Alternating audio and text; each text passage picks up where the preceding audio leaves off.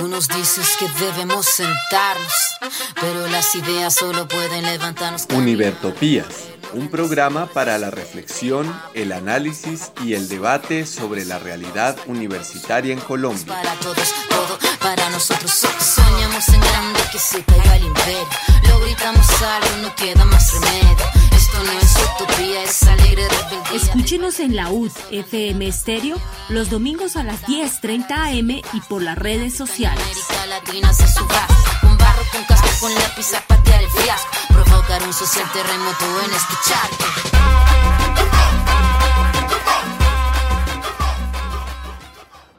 Hoy, 2 de julio del 2023 de la era de nuestro Señor, los miembros de la comunidad académica que soñamos y trabajamos por la reforma democrática y construcción colectiva de la Universidad Distrital, unidos en Univertopías, al llegar a la misión número 203, saludamos a toda la audiencia, a todos los que se encuentran al otro lado de las ondas electromagnéticas, a los participantes de nuestro programa, a nuestro ingeniero de sonido y a la Academia Luisa Calvo. Desde aquí, un fraternal saludo a todos los que siguen en la construcción de un país digno, justo y equitativo para toda y todo colombiano y colombiana.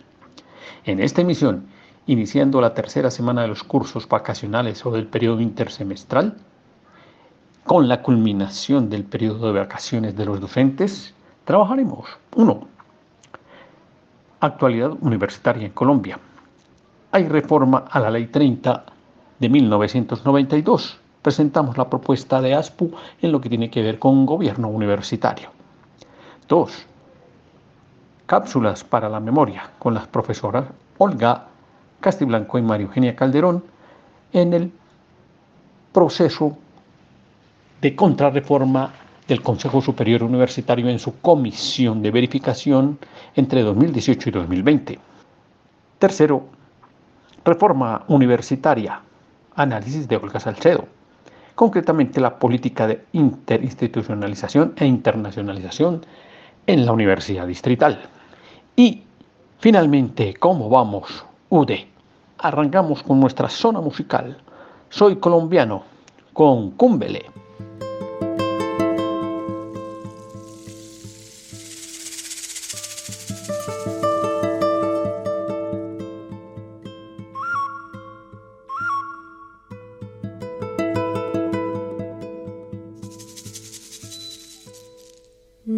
Que reflejan el dolor que ha inundado mi raíz.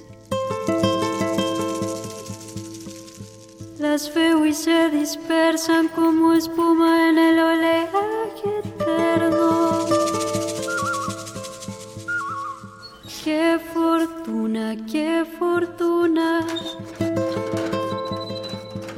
La vida floreciendo. Danzando entre el azul revuelto.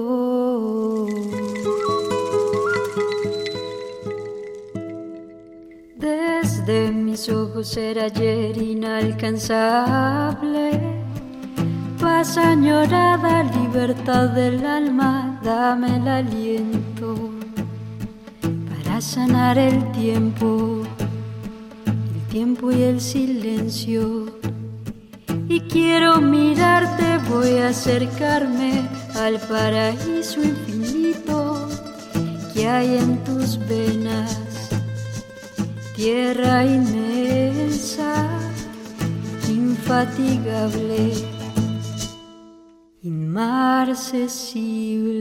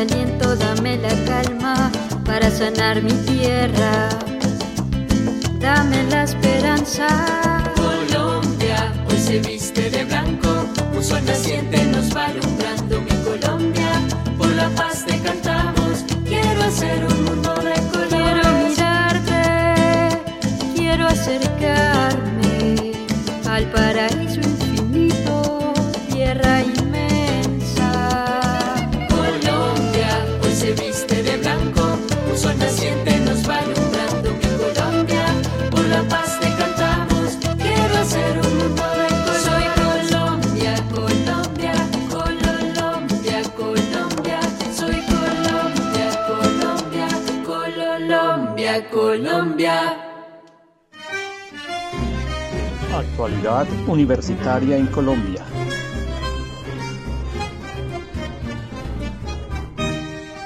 En actualidad universitaria en Colombia iniciamos con el tema de la reforma a la Ley 30 de 1992 que se viene trabajando desde el Ministerio de Educación Nacional. En esta oportunidad vamos a continuar trabajando la presentación de la propuesta de ASPU a esta reforma. En este caso, vamos a trabajar la concepción de gobierno universitario descrita por la ponencia que tiene la Asociación Sindical de Profesores Universitarios. Aquí, Pedro Hernández hace una breve descripción de este capítulo.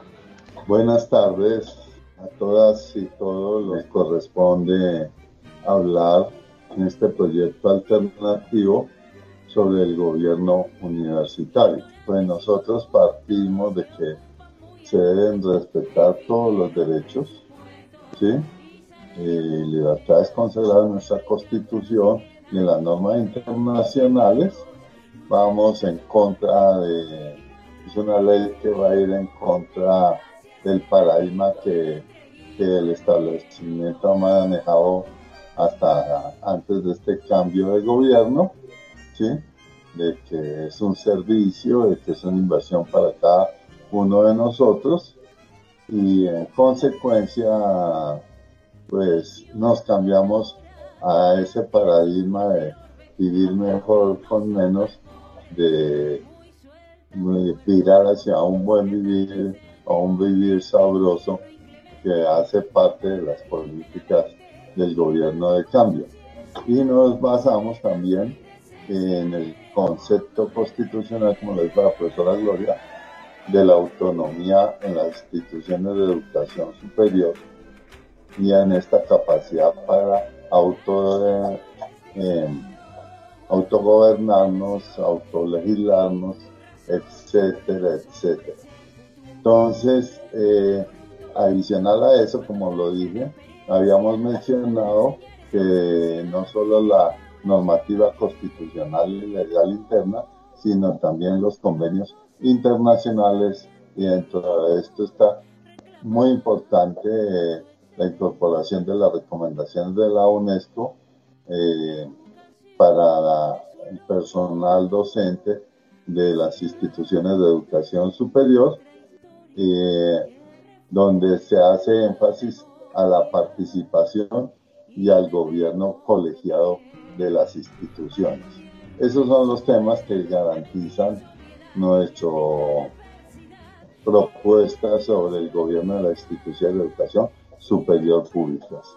Y en particular ahora en la legislación interna, el plan de desarrollo, la ley 2294 del 2023, en su artículo 122, pues el nuevo gobierno nos propone que hay que hacer una reforma participativa de nuestro sistema de educación superior y en ese sentido entonces les proponemos lo siguiente. Respetando esa autonomía no vamos a hablar como estamos acostumbrados en la ley 30 a definir que un consejo superior, cómo es su composición, sus funciones, un académico, no. Cada institución en uso de su autonomía que pueda dar otras denominaciones.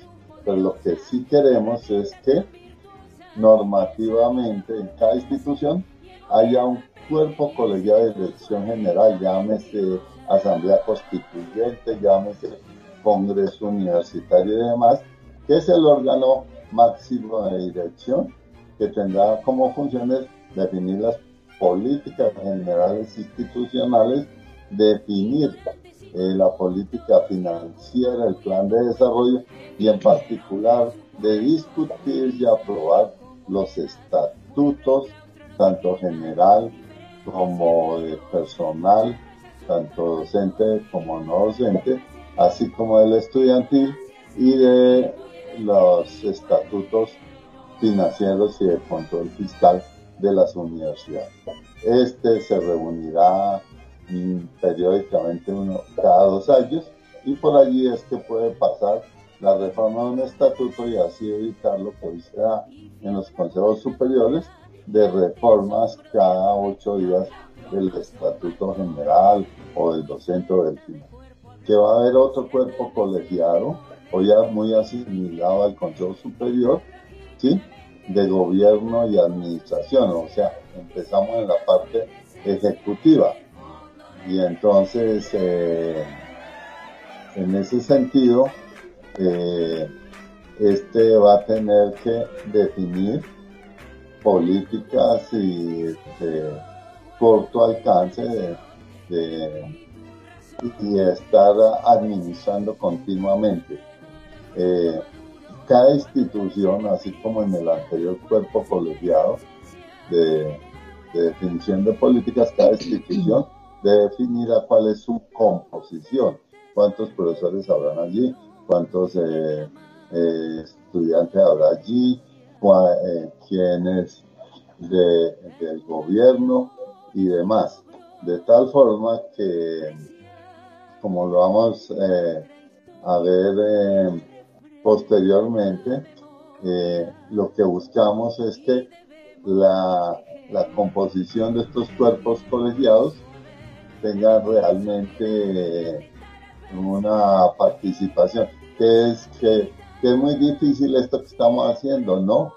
Miren aquí históricamente cómo era el Consejo Superior de la Universidad Nacional, eh, el año 1935, la ley 68, donde cuatro miembros eran externos a la universidad y cuatro miembros eran elegidos por los estudiantes y los profesores. Y hoy en día, pues, los administrativos quieren participar. Habrá también, entonces, en consecuencia, en cada institución de educación superior estatal un cuerpo colegiado que dirigirá y sacará las políticas académicas conforme a lo que defina el cuerpo colegiado superior y habrá cuerpos colegiados hablando de colegialidad, que eso estamos ya acostumbrados en las diferentes facultades, escuelas y demás. Pero lo importante es esto, que es que la composición de todos estos cuerpos colegiados eh, tengan una participación de los miembros de la comunidad de esa institución que no sea inferior a un 75, dejando el 25% lógicamente para miembros del Ministerio de Educación, para otros miembros del Gobierno Nacional y para otros sectores sociales que, en los cuales está inmersa las instituciones de educación superior. Bien, entonces eso es lo que hablamos, lo que proponemos. Ustedes ya nos dirán si es bueno ponerle nombres o no ponerle nombres, pero respetando la autonomía está la ley de educación superior, pues no debería de obligar a todas las universidades a tener una composición y a llamar de la misma forma estos diferentes eh, órganos de gobierno colegiado. Pero si hacemos énfasis, lo que queremos primar es la participación real y efectiva, la colegialidad en todos los temas de decisión de las universidades. Y por eso, aún dentro de la ley 30, esto debería respetarse y, por eso en muchos eh, eh, momentos e instituciones ASCO ha apoyado de que se pueden hacer constituyentes universitarias que son las que definan las políticas macro y definan los estatutos. Muchas gracias. Gracias a usted, profesor Pedro Hernández. Esta parte de la intervención del profesor en el foro que se realizó justamente en la semana que termina. Y como dice él, hay una nueva forma de hacer el gobierno, con asambleas constituyentes, con asambleas universitarias, pero que sean decisorias. Y los otros órganos, llámense Consejo Superior, consejos de gobierno, consejos de cualquier manera, son autónomamente desarrollados al interior de cada universidad con un 75% de participación de la comunidad universitaria y un 25% del gobierno y externos. En todo caso, la Asamblea Constituyente es el máximo órgano de dirección de las universidades en la propuesta y a eso hay que defenderlo, lucharlo y ganarlo. Actualidad universitaria en Colombia.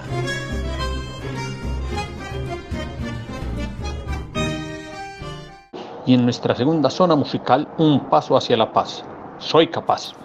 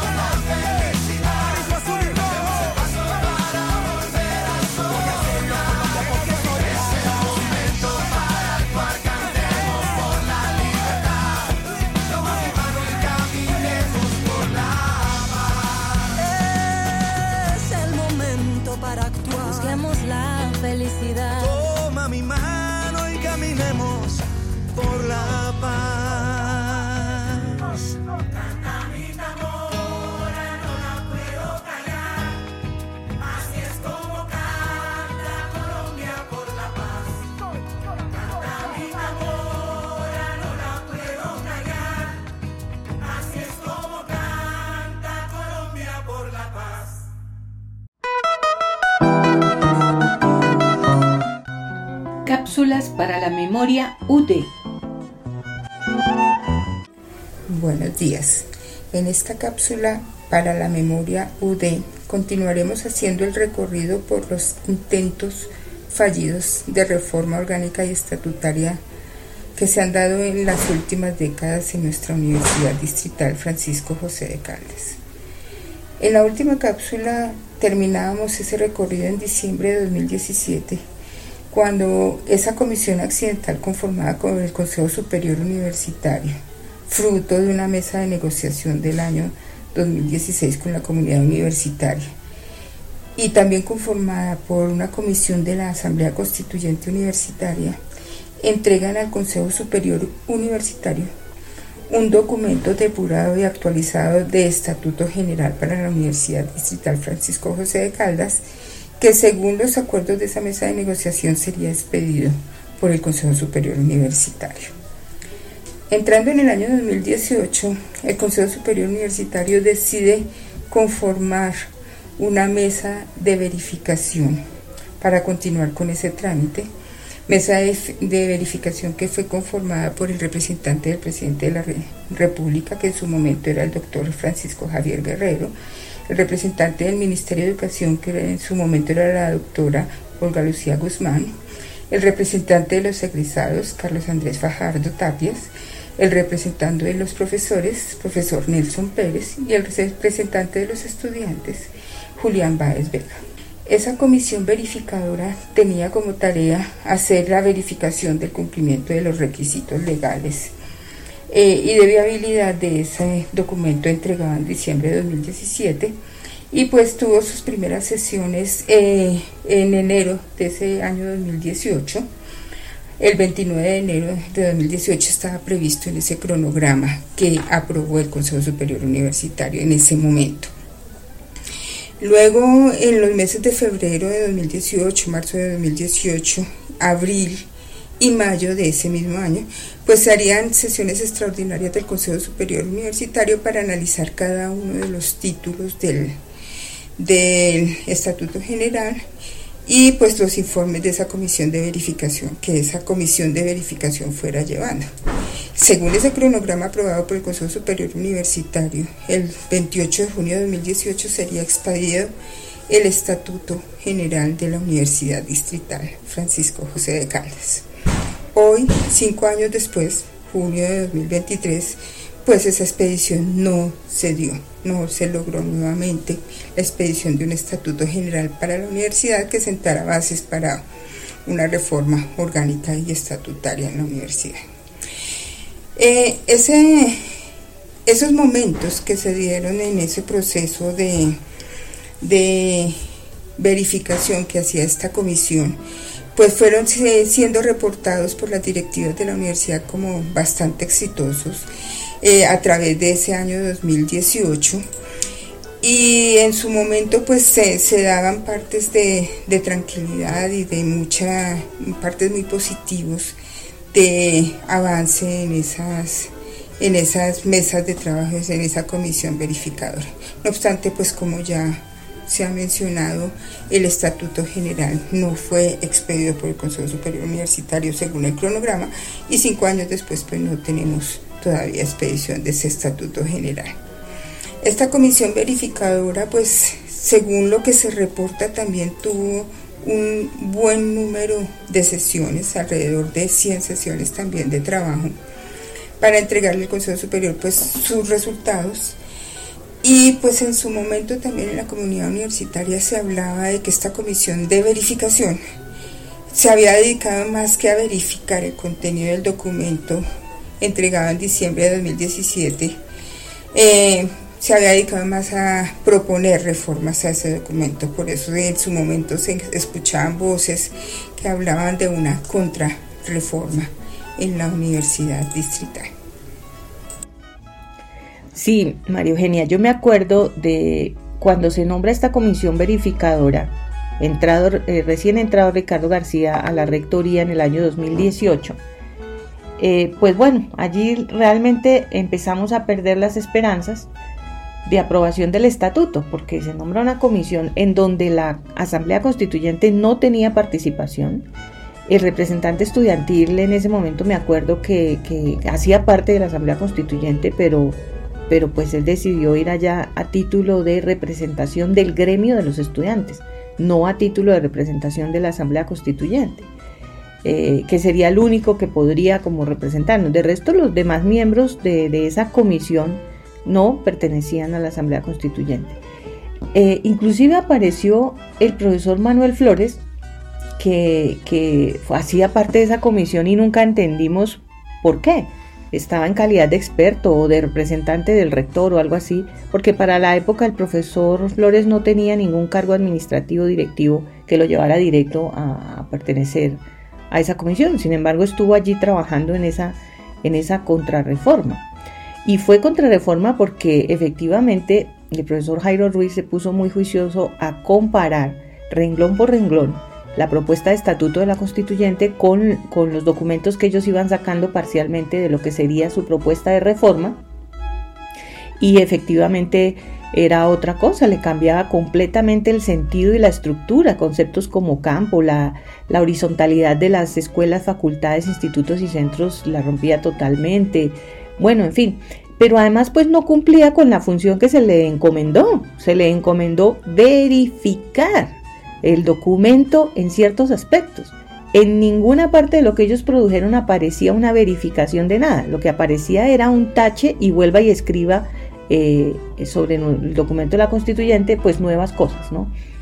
Y, y, uno ve, por ejemplo, ahorita lo que está ocurriendo con la universidad, con la creación de nuevas facultades.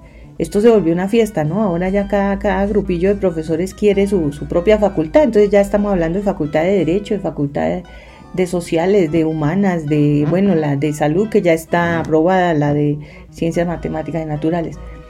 Pero, y esa facultad de Ciencias Matemáticas y Naturales contiene en, en sí misma una estructura académica que supuestamente viene inspirada en el, esa propuesta de estatuto de la constituyente, pero que no tiene nada que ver, porque ahí ya plantean escuelas, institutos dentro, de la facultad. Y el estatuto de la constituyente proponía eh, esas cuatro unidades en una relación horizontal, porque se trataba de establecer un intercambio académico, de diálogo de saberes y conocimientos, que, en, donde no estaban unas unidades contenidas, entre otras, sino que se les daba autonomía para el desarrollo total de la docencia, investigación y extensión, y esas unidades estaban adscritas a tres vicerrectorías que se crearon. Y pues esta nueva facultad de ciencias matemáticas que se creó, pues ya trae una estructura que era como ese intento de contrarreforma, solo que ahora materializado en una facultad que como bien lo dice uno de sus tutores, que es el profesor Flores, eh, la aprobaron como un piloto, un piloto de reforma académica de la universidad. Entonces, efectivamente eso fue, fue crítico ese momento y coincidió en la finalización de ese proceso, que fue 2019, coincidió con, con el escándalo del IDEXUD y entonces vinieron marchas estudiantiles y etcétera y eso finalizó con la creación de una asamblea universitaria a cambio de la aprobación del Estatuto General. Hablaremos después de esa asamblea universitaria. En la producción, Olga Castiblanco y María Eugenia Calderón. Este es un espacio para la formación colectiva de la memoria del devenir político y académico de la Universidad Distrital Francisco José de Caldas. Y en nuestra tercera zona musical, el himno al profesor ocasional.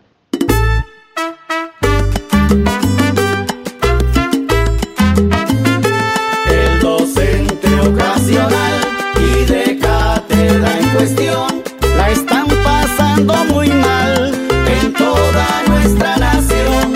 En las universidades públicas de la nación hay que decir las verdades con claridad y razón. Hay docente ocasional y de cátedra precarios con exceso laboral, pero de bajos salarios. Dicen que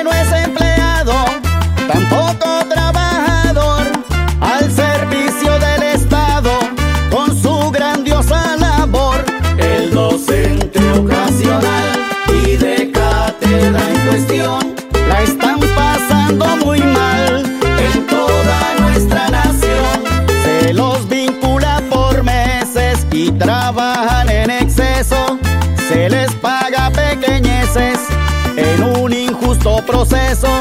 No van a tener pensión con tan poca sumatoria, mientras que a la educación están llenos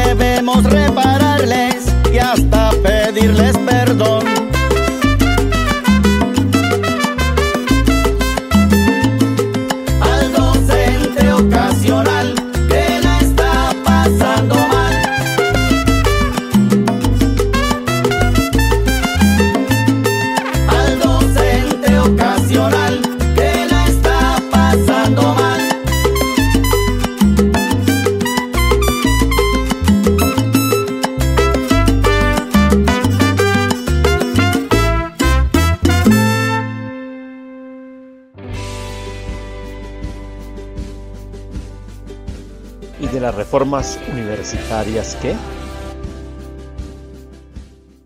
En las anteriores emisiones de Univertopías hemos reflexionado sobre los cuatro modelos de universidad distrital según normatividad curricular prescrita en los respectivos acuerdos expedidos tanto por el Consejo Superior Universitario como por el Consejo Académico de la Universidad Distrital.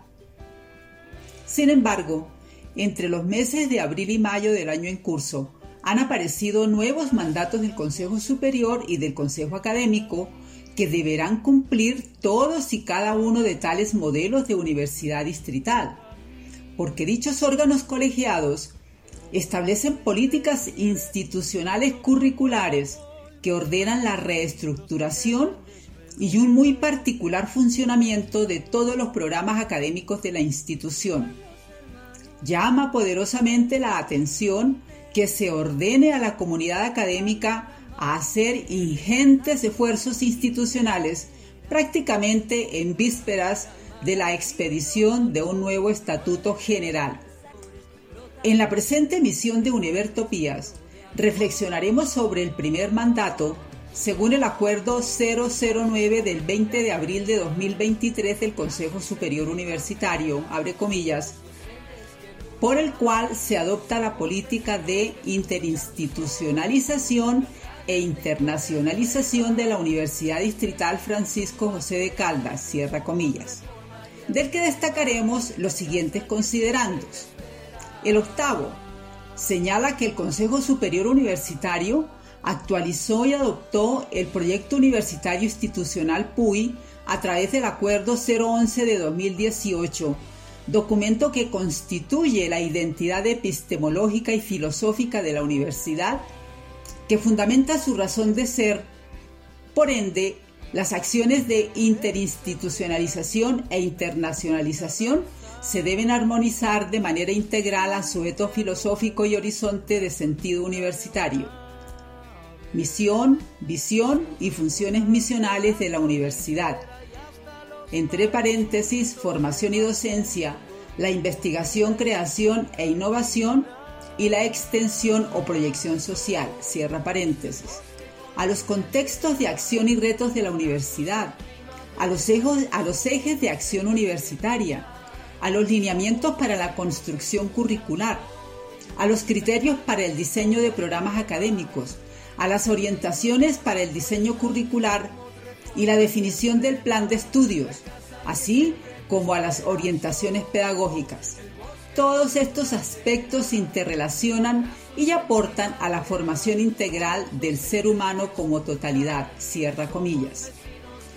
Y en el vigésimo considerando se lee, abre comillas, que el Consejo Superior Universitario mediante resolución 015 del 9 de agosto de 2022, aprobó y adoptó el Plan de Mejoramiento Institucional 2022-2029, resultado del proceso de autoevaluación y las recomendaciones de los pares académicos con el objetivo de garantizar las condiciones de calidad para la renovación de la acreditación institucional, cuya estrategia número 3 sobre organización curricular y actualización normativa establece, abre comillas, construir e implementar una reorganización curricular participativa e integral y flexible que fomente la integración de las funciones universitarias y los campos que articule los niveles de formación y los niveles académicos y promueva la internacionalización de los planes de estudios, así como la actualización y o formulación de la normatividad correspondiente a la internacionalización del currículo, plurilingüismo, flexibilidad curricular, resultados de aprendizaje, doble titulación y cotitulación, cierra comillas. Por esas y otras razones, el artículo primero del Acuerdo 009 del 20 de abril de 2023 del Consejo Superior Universitario establece, abre comillas, adoptar la política de interinstitucionalización e internacionalización en la Universidad Distrital Francisco José de Caldas a través de un conjunto de ejes de direccionamiento estratégico articulados a las funciones misionales de formación y docencia, investigación, creación e innovación y extensión o proyección social que contribuyen al fortalecimiento de la flexibilidad curricular, a la calidad de los proyectos curriculares y la formación integral de los estudiantes, cierra comillas. Acerca del objetivo, el artículo segundo estipula, abre comillas, contribuir a la formación integral de ciudadanos profesionales, investigadores, creadores e innovadores, así como facilitar la inmersión y participación activa de la institución en la sociedad del conocimiento en el ámbito local, nacional e internacional. Esta política se concibe como un proceso nuclear raya fundamental de la institución que responde a los retos de la internacionalización de la educación superior y sus dinámicas de cambio en el marco de su autonomía. Cierra comillas. El artículo tercero sobre el alcance prescribe que, abre comillas, la presente política está dirigida a toda la comunidad universitaria y sus procesos de formación integral que incluyen a los proyectos curriculares, sus unidades académicas y administrativas, los procesos de investigación, creación e innovación, así como las acciones de extensión o proyección social y los programas de bienestar institucional. En su implementación intervienen las dependencias y órganos de dirección que por su misionalidad se relacionan con los ejes de direccionamiento estratégico de la política, comillas. Resaltaremos cinco de los siete ejes de direccionamiento estratégico. 1. Internacionalización del currículo. Contribuir con la formación integral de profesionales para su, para su interacción local a través del desarrollo de conocimientos y competencias, para que puedan alcanzar los resultados de aprendizaje propuestos por la Universidad Distrital Francisco José de Caldas en un contexto interdisciplinario, multicultural e internacional para la formación de los profesionales del siglo XXI, ciudadanos del mundo, con identidad cultural, comprometidos con el desarrollo sostenible y el mejoramiento de la calidad de, la, de vida de la sociedad. Este primer eje de direccionamiento estratégico es fundamental y prioritario. Estará liderado por el Comité Institucional de Currículo y Calidad. Segundo, múltiples titulaciones promover la oferta conjunta de proyectos curriculares o programas académicos con otros programas internos, entre paréntesis, afines o complementarios, así como con programas nacionales e internacionales, a través de la modalidad de doble programa, doble titulación y otras formas de cooperación académica que facilitan los procesos de flexibilidad y renovación curricular para la formación integral de los profesionales globales del siglo XXI. Su gestión integral será liderada a través del Comité Institucional de Currículo y Calidad. Tercero, plurilingüismo. Involucrar a la comunidad de la Universidad Distrital en el ámbito internacional, pluricultural y plurilingüe, mediante la adquisición de diversas herramientas lingüísticas e interculturales que faciliten la visibilización de la producción del conocimiento y la investigación de alta calidad para mantener relaciones de equidad y el beneficio del entorno. El programa institucional de plurilingüismo será liderado por el Instituto de Lenguas de la Universidad Distrital ILUT, adscrito a la Vicerrectoría Académica. Cuarto, internacionalización de la investigación, creación e innovación apoyar el desarrollo de proyectos de investigación, creación en ciencia, tecnología e innovación, así como en las áreas del conocimiento afines a la institución, interactuando con el entorno local, nacional e internacional, mediante el intercambio, generación y transferencia de conocimiento con estándares internacionales, respondiendo a las problemáticas, necesidades y desafíos de Bogotá región, aportando al logro de los objetivos de desarrollo sostenible este eje de direccionamiento estratégico debe articularse con los institutos de la Universidad Distrital Francisco José de Caldas para el desarrollo de proyectos de alto impacto. Quinto, movilidad académica.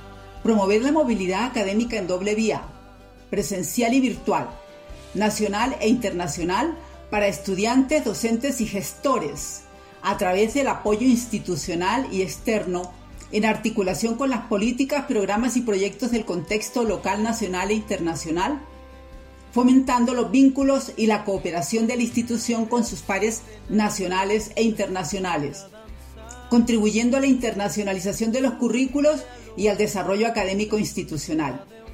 En la página 9 del acuerdo se precisa que los gestores son, abre comillas, los directivos, funcionarios, administrativos y contratistas que promueven la gestión de la internacionalización de la institución de acuerdo a su rol o el objeto y actividades de su contrato.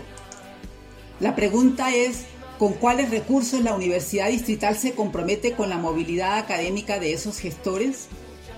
El artículo 11 crea el Comité de Relaciones Interinstitucionales como órgano permanente con carácter asesor con el fin de soportar y agilizar la toma de decisiones institucionales para la gestión de la interinstitucionalización e internacionalización y la articulación de la gestión de la universidad con entidades del ámbito local, nacional e internacional.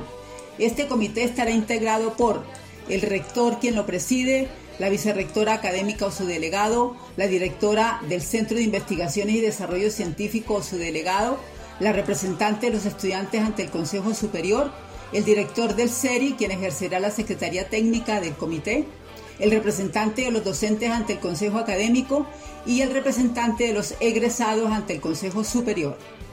Según el artículo 12, el Comité de Relaciones Interinstitucionales CRI tiene cuatro características. Es permanente, es académico administrativo, es asesor y es autónomo. Permanente porque el comité funcionará permanentemente teniendo en cuenta que el desarrollo de la interinstitucionalización e internacionalización es una acción constante, así como el apoyo a las funciones del CERI. Académico administrativo es porque integra los lineamientos académicos con la gestión administrativa necesaria para lograr la visibilidad institucional en el ámbito local, nacional e internacional. Según el Estatuto General vigente, los comités de la Universidad Distrital no tienen esta característica. El comité es asesor, porque sus recomendaciones deberán articularse con las demás unidades académicas o cuerpos colegiados para su ejecución.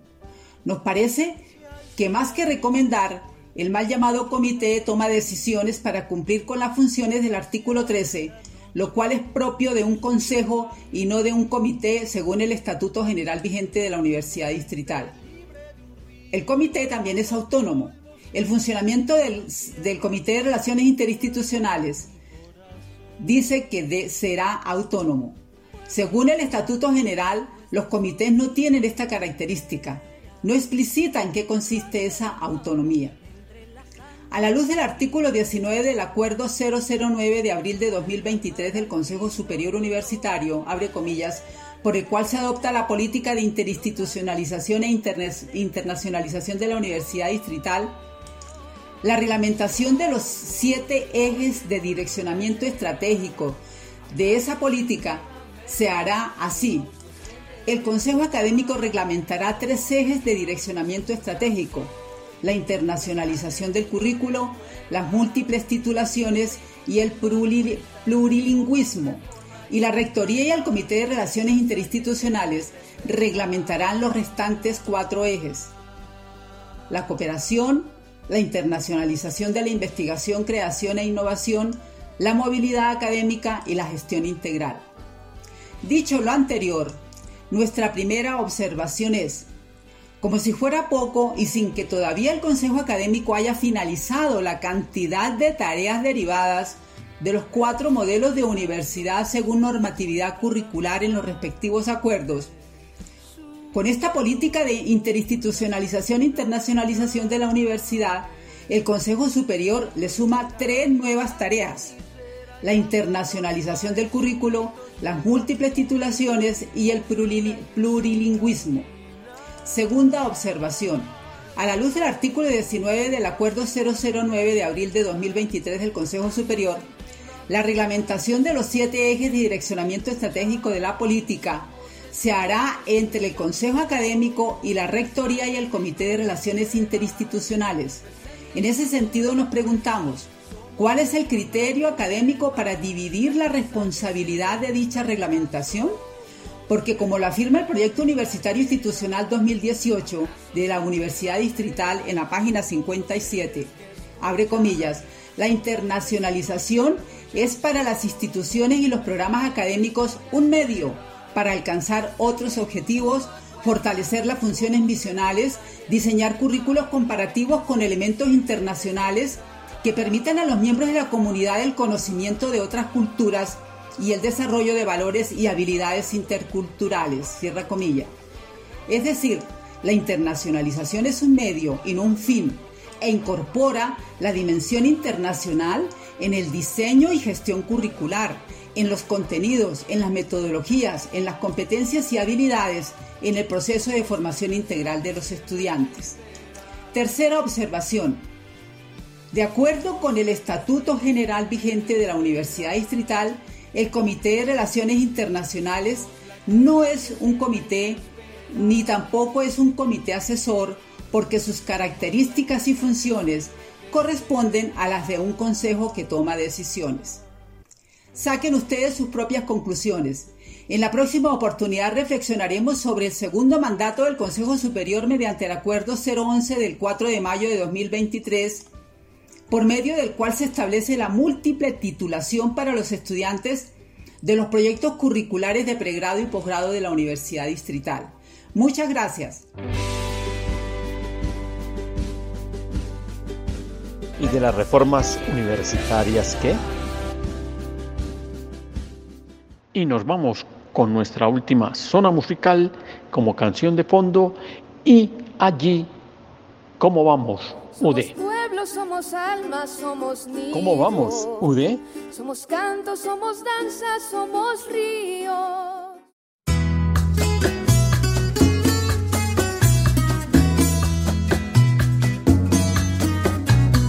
Se vende un país portátil con su autoestima en el suelo, con un enorme complejo que lo hace antinacional. Sin memoria, donde ya nada sorprende, ni ver crimen indultado o a un charlatán presidente. Se vende un país portátil se ofrece un país portátil, se alquila un país portátil, se empeña un país portátil. En cómo vamos, UD, algunas alertas. La primera, la que la Contraloría General de la República le hace a la Universidad Distrital para ponerse al día con el reporte de contratos en la plataforma Civicov se hará un acompañamiento a la universidad para que se logre este cometido. Es la primera. El segundo tiene que ver con el caso de Carlos Julio Arrieta, un llamado de atención que hace la Corte Constitucional a la Universidad Distrital por no haber actuado frente a denuncias de 130 estudiantes que se hicieron públicas en el año 2019 pero que ya se habían presentado en el 2006, 2010 y en ese mismo año el 2019. Se hace pues el llamado de atención a la universidad por no haber puesto de su parte frente a los llamamientos de los estudiantes. Y finalmente el llamado que nos hace el profesor Edgar Ramírez frente a lo que tiene que ver con la reforma a la ley 30. Recuerdo que Univertopías tiene página propia donde se pueden encontrar la descripción de todas nuestras emisiones. La página es tini.com univertopías, t i n y url.com barra inclinada univertopías y en esta página encontrarán una sección de documentos que respaldan las noticias que se van dando en el programa y en particular ahora un documento alrededor de las propuestas para la construcción colectiva de la Ley de Educación Superior que está impulsando el Ministerio de Educación Nacional. El Ministerio tiene una mesa permanente de diálogo eh, sobre la reforma de la Ley 30 y la participación de la comunidad universitaria de la distrital ha sido mínima en esta página se pueden eh, hacer aportes que eh, en su momento le presentaremos a la mesa convocada por el Ministerio de Educación Nacional. Somos pueblo, somos alma, somos niños. ¿Cómo vamos, UD? Somos canto, somos danza, somos río. Los miembros de la comunidad académica que soñamos y trabajamos por la reforma democrática y construcción colectiva de la Universidad Distrital unidos en Univertopías, agradecemos a nuestro ingeniero de sonido, a todos nuestros invitados, a quienes nos oyen al otro lado de las ondas electromagnéticas. Nos vemos y nos oímos la próxima semana. Un saludo y un abrazo a toda la comunidad bogotana y a quienes construyen el país que todos y todas nos merecemos. Tú nos dices que debemos sentarnos, pero las ideas solo pueden levantarnos. Univertopías, un programa para la reflexión, el análisis y el debate sobre la realidad universitaria en Colombia. Para todos, todo para nosotros. So- Soñamos en grande que se caiga el imperio. Lo gritamos algo, no queda más remedio. Esto no es utopía, es alegre rebeldía. Escúchenos en la UD FM Estéreo los domingos a las 10:30 am y por las redes sociales. América Latina se suba con barro, con casco, con lápiz a patear el fiasco. Provocar un social terremoto en este charco.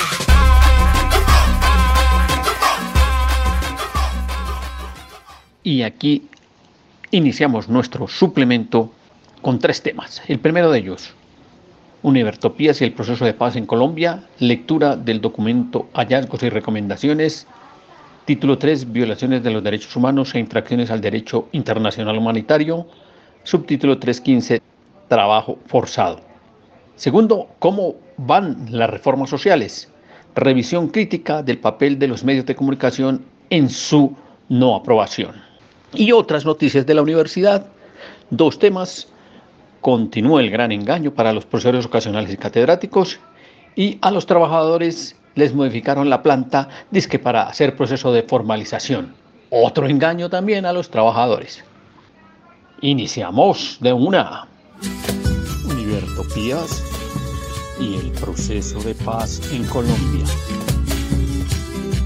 Univertopías y el proceso de paz en Colombia inicia con la lectura del documento Hallazgos y Recomendaciones, título 3, Violaciones de Derechos Humanos e Infracciones al Derecho Internacional Humanitario, subtítulo 315, Trabajo Forzado. Cualquier vaina no le gustaba, de que de pronto no les vendieran algo, o que de pronto se negaran a de estar por ahí, prestarles una olla o cualquier favor que ellos pidieran. Últimamente a la gente del campo la tenían como esclavitud, a ellos, que para dónde ellos los mandarán. Tenían que vaya y me trae un mercado. Allá al pueblo tocaba ir. Y si no iba, uno, pues en esa época tocaba cuando duró toda esa época de presencia de esa gente. Tocaba cuando ellos dijeran, váyase del pueblo, me trae un mercado, me trae unas botas, me trae tal, bueno, medias, váyase usted.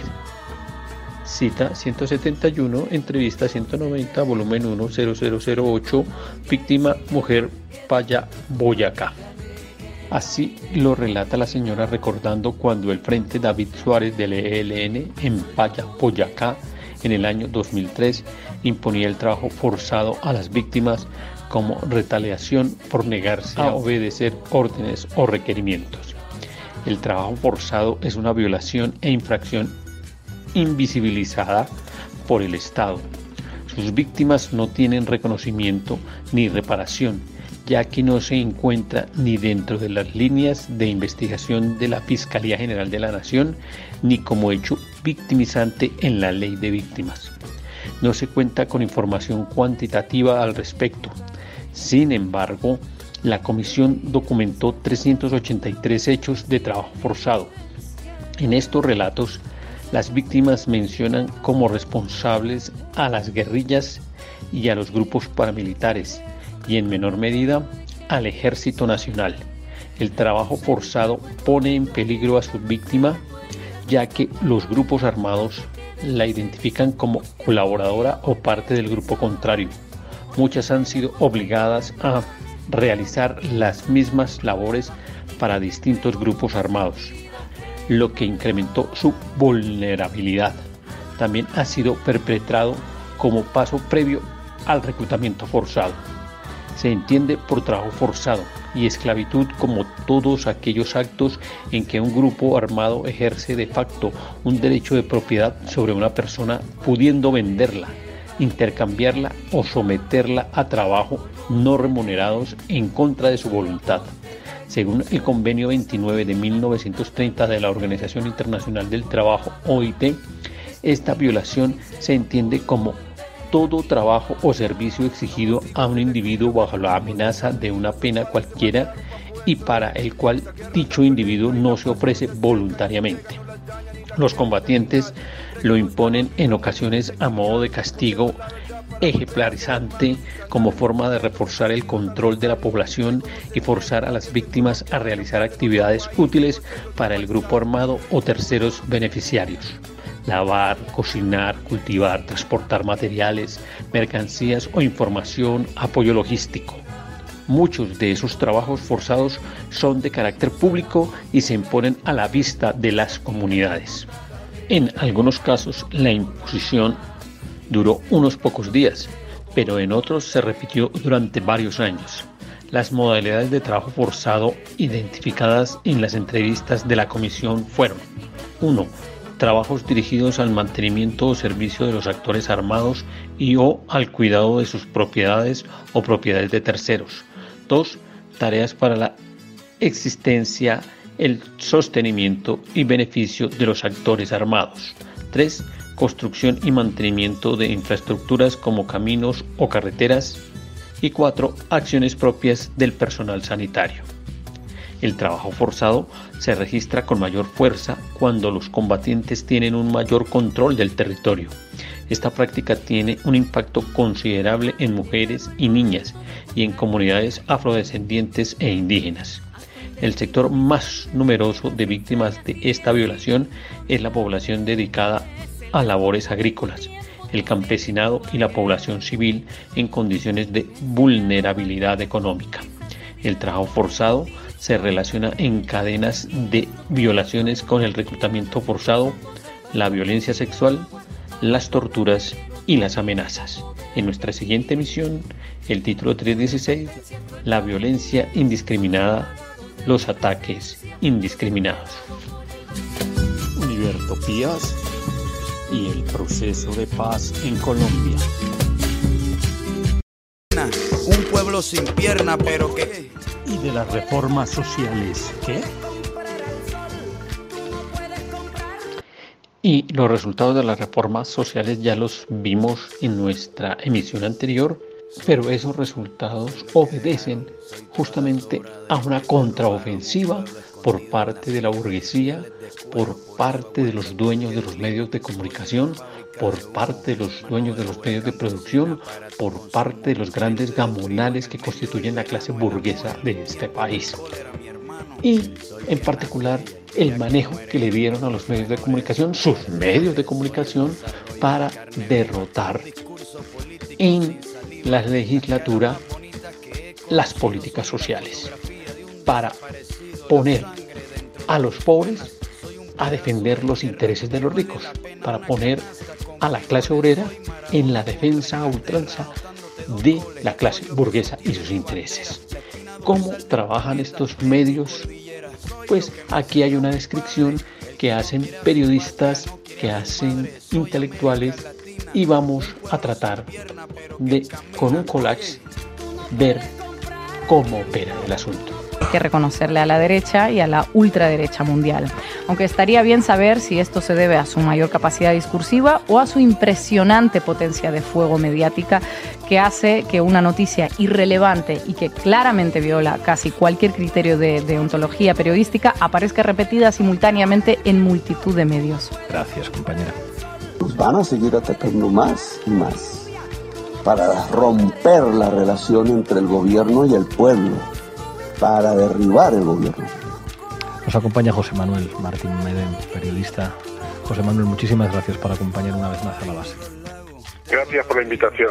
Tú conoces bien Colombia, eh, tienes escrito por lo menos un libro y, y, unos cuantos artículos. En tu experiencia en Colombia, ¿cómo definirías eh, los medios de este país?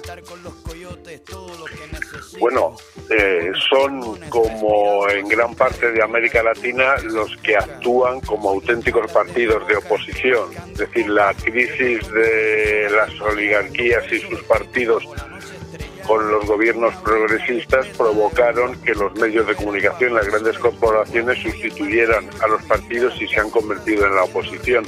En el caso de Colombia, la oligarquía está enfrentada con Petro, quieren bloquearlo en el Parlamento, recuperar la presidencia en las próximas elecciones y mientras tanto juegan a debilitarlo. Pero dentro de esa oligarquía, la extrema derecha uribista recurre al terrorismo periodista, que es el que hace aquello que decía Maquiavelo, no te molestes en conseguir por la fuerza lo que puedes lograr por las mentiras, ¿no?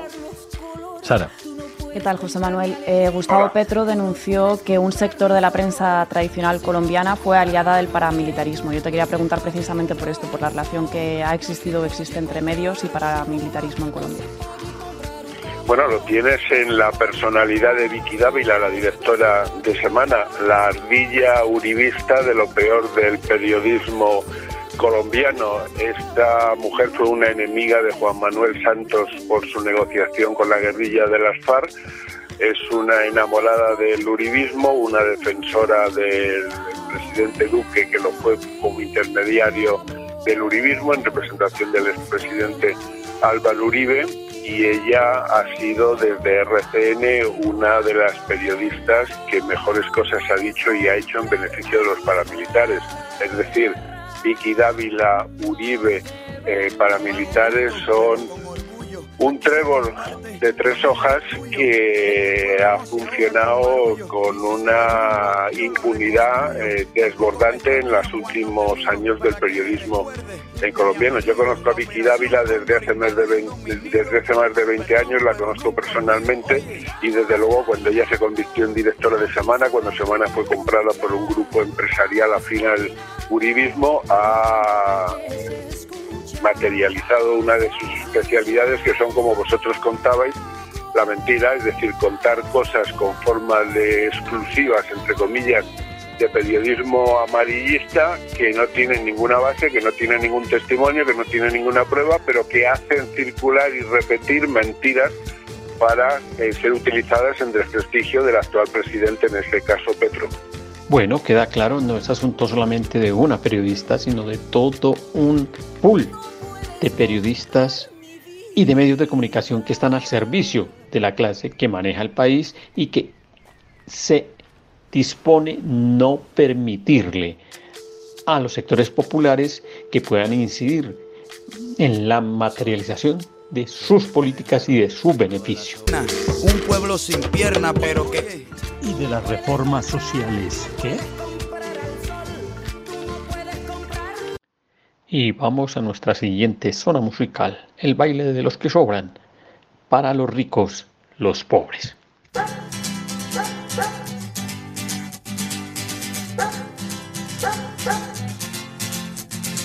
Es otra noche más de caminar. Otro fin de mes sin novedad.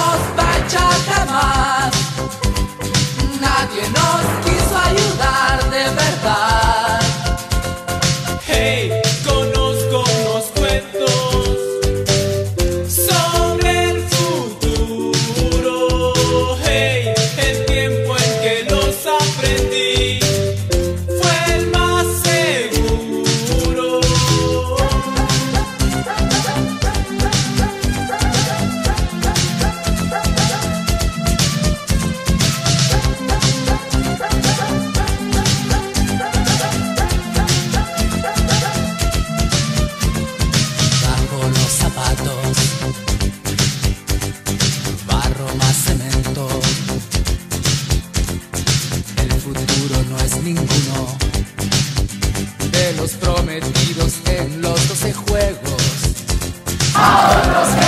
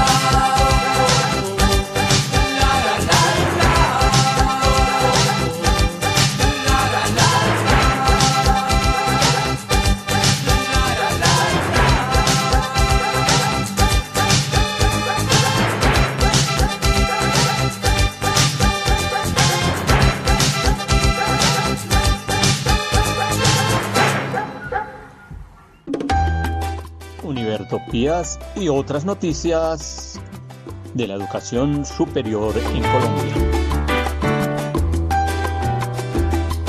Iniciemos con el informe de la profesora Susana frente a la situación de los profesores ocasionales y catedráticos en estos momentos de intersemestre.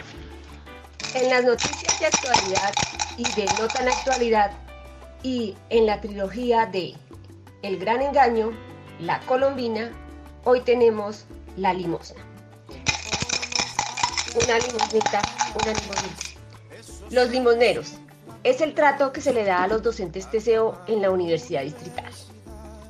Otra vez sacando pecho en términos de la mejora de las condiciones de los docentes, cuando en realidad no es así. Debajo de la mesa se negocian los séquitos de poder. La resolución 023 de 2023, que busca armonizar el acuerdo 01 de 2018 del superior y la resolución 013 de 2018. Tengo mis dudas. Se refleja allí una tabla en que se especifican las nueve actividades a realizar en la etapa intersemestral por los docentes de SEO. En ella nos indican los tiempos para cada una de las actividades, si son excluyentes o no unas de otra, cuánto tiempo se le debe asignar a cada una de ellas. Habrá que decir, si no lo puedes lograr, confunde. Esta resolución fue usada para suspender los contratos de algunos docentes que deseó que no tuvieran cursos intersemestrales en algunas facultades.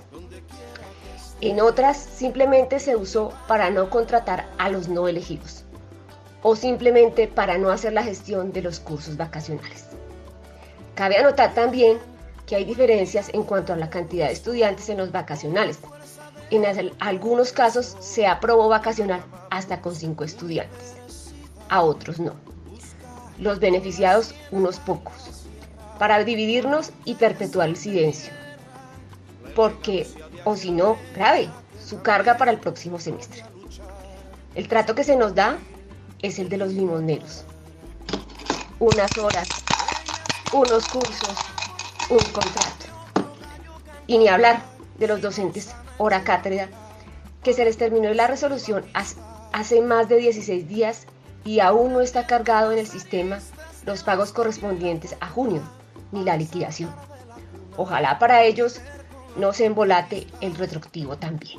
Muchas gracias, profe Susana. Ahí está la situación de los profesores ocasionales y catedráticos. Continúa el gran engaño. Y en otro término, esta vez le tocó a los trabajadores.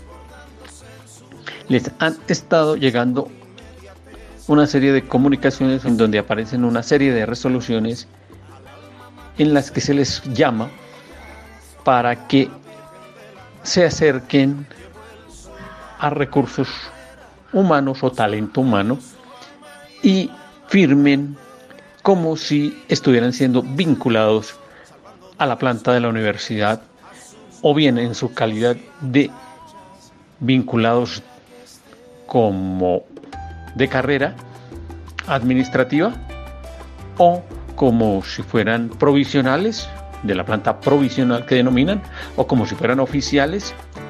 El caso es que hay una transformación, una modificación en la planta del personal administrativo que han llamado proceso de actualización de planta de personal administrativo, aprobada en el Consejo Superior Universitario el 15 de junio del 2023.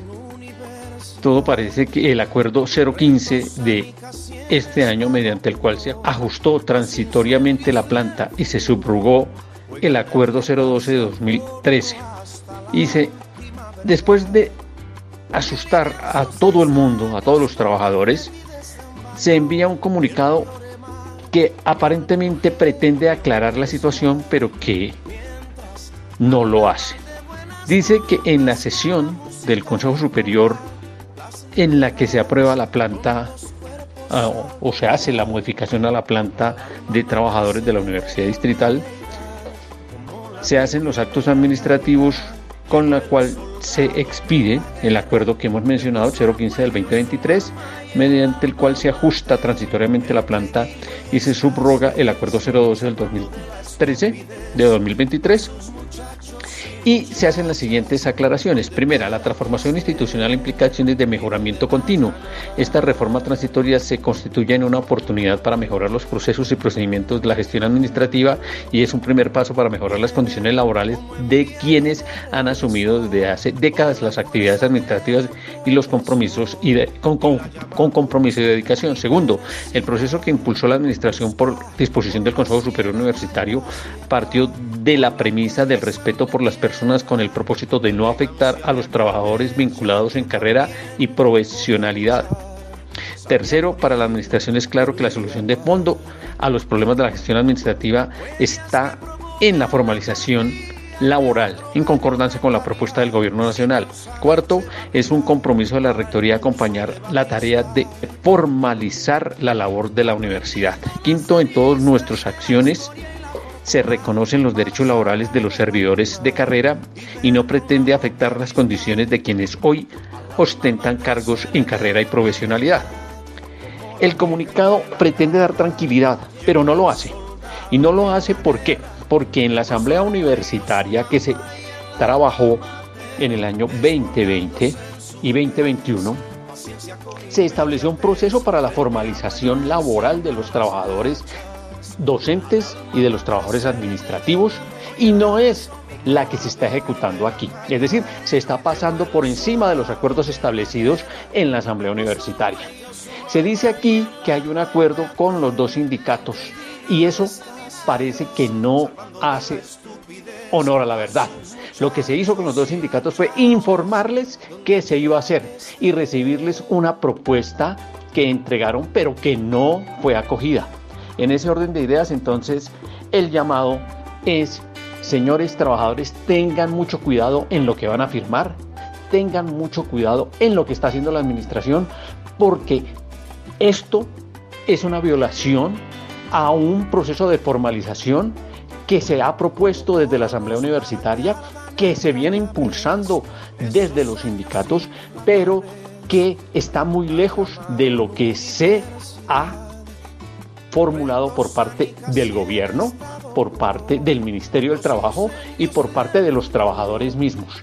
Es decir, hay que ponerle mucho cuidado, llamamos a las organizaciones sindicales, Sintraude y ACEPAT, para que le clarifiquen a los trabajadores qué es lo que está ocurriendo y hasta dónde viene esa transformación de la planta y qué implica ¿Qué implica? Porque una cosa es proceso de formalización para poner a tono a la universidad en cuanto a lo que hacen las funciones misionales, quienes las ejecutan, cómo las ejecutan y cómo se hace la transformación.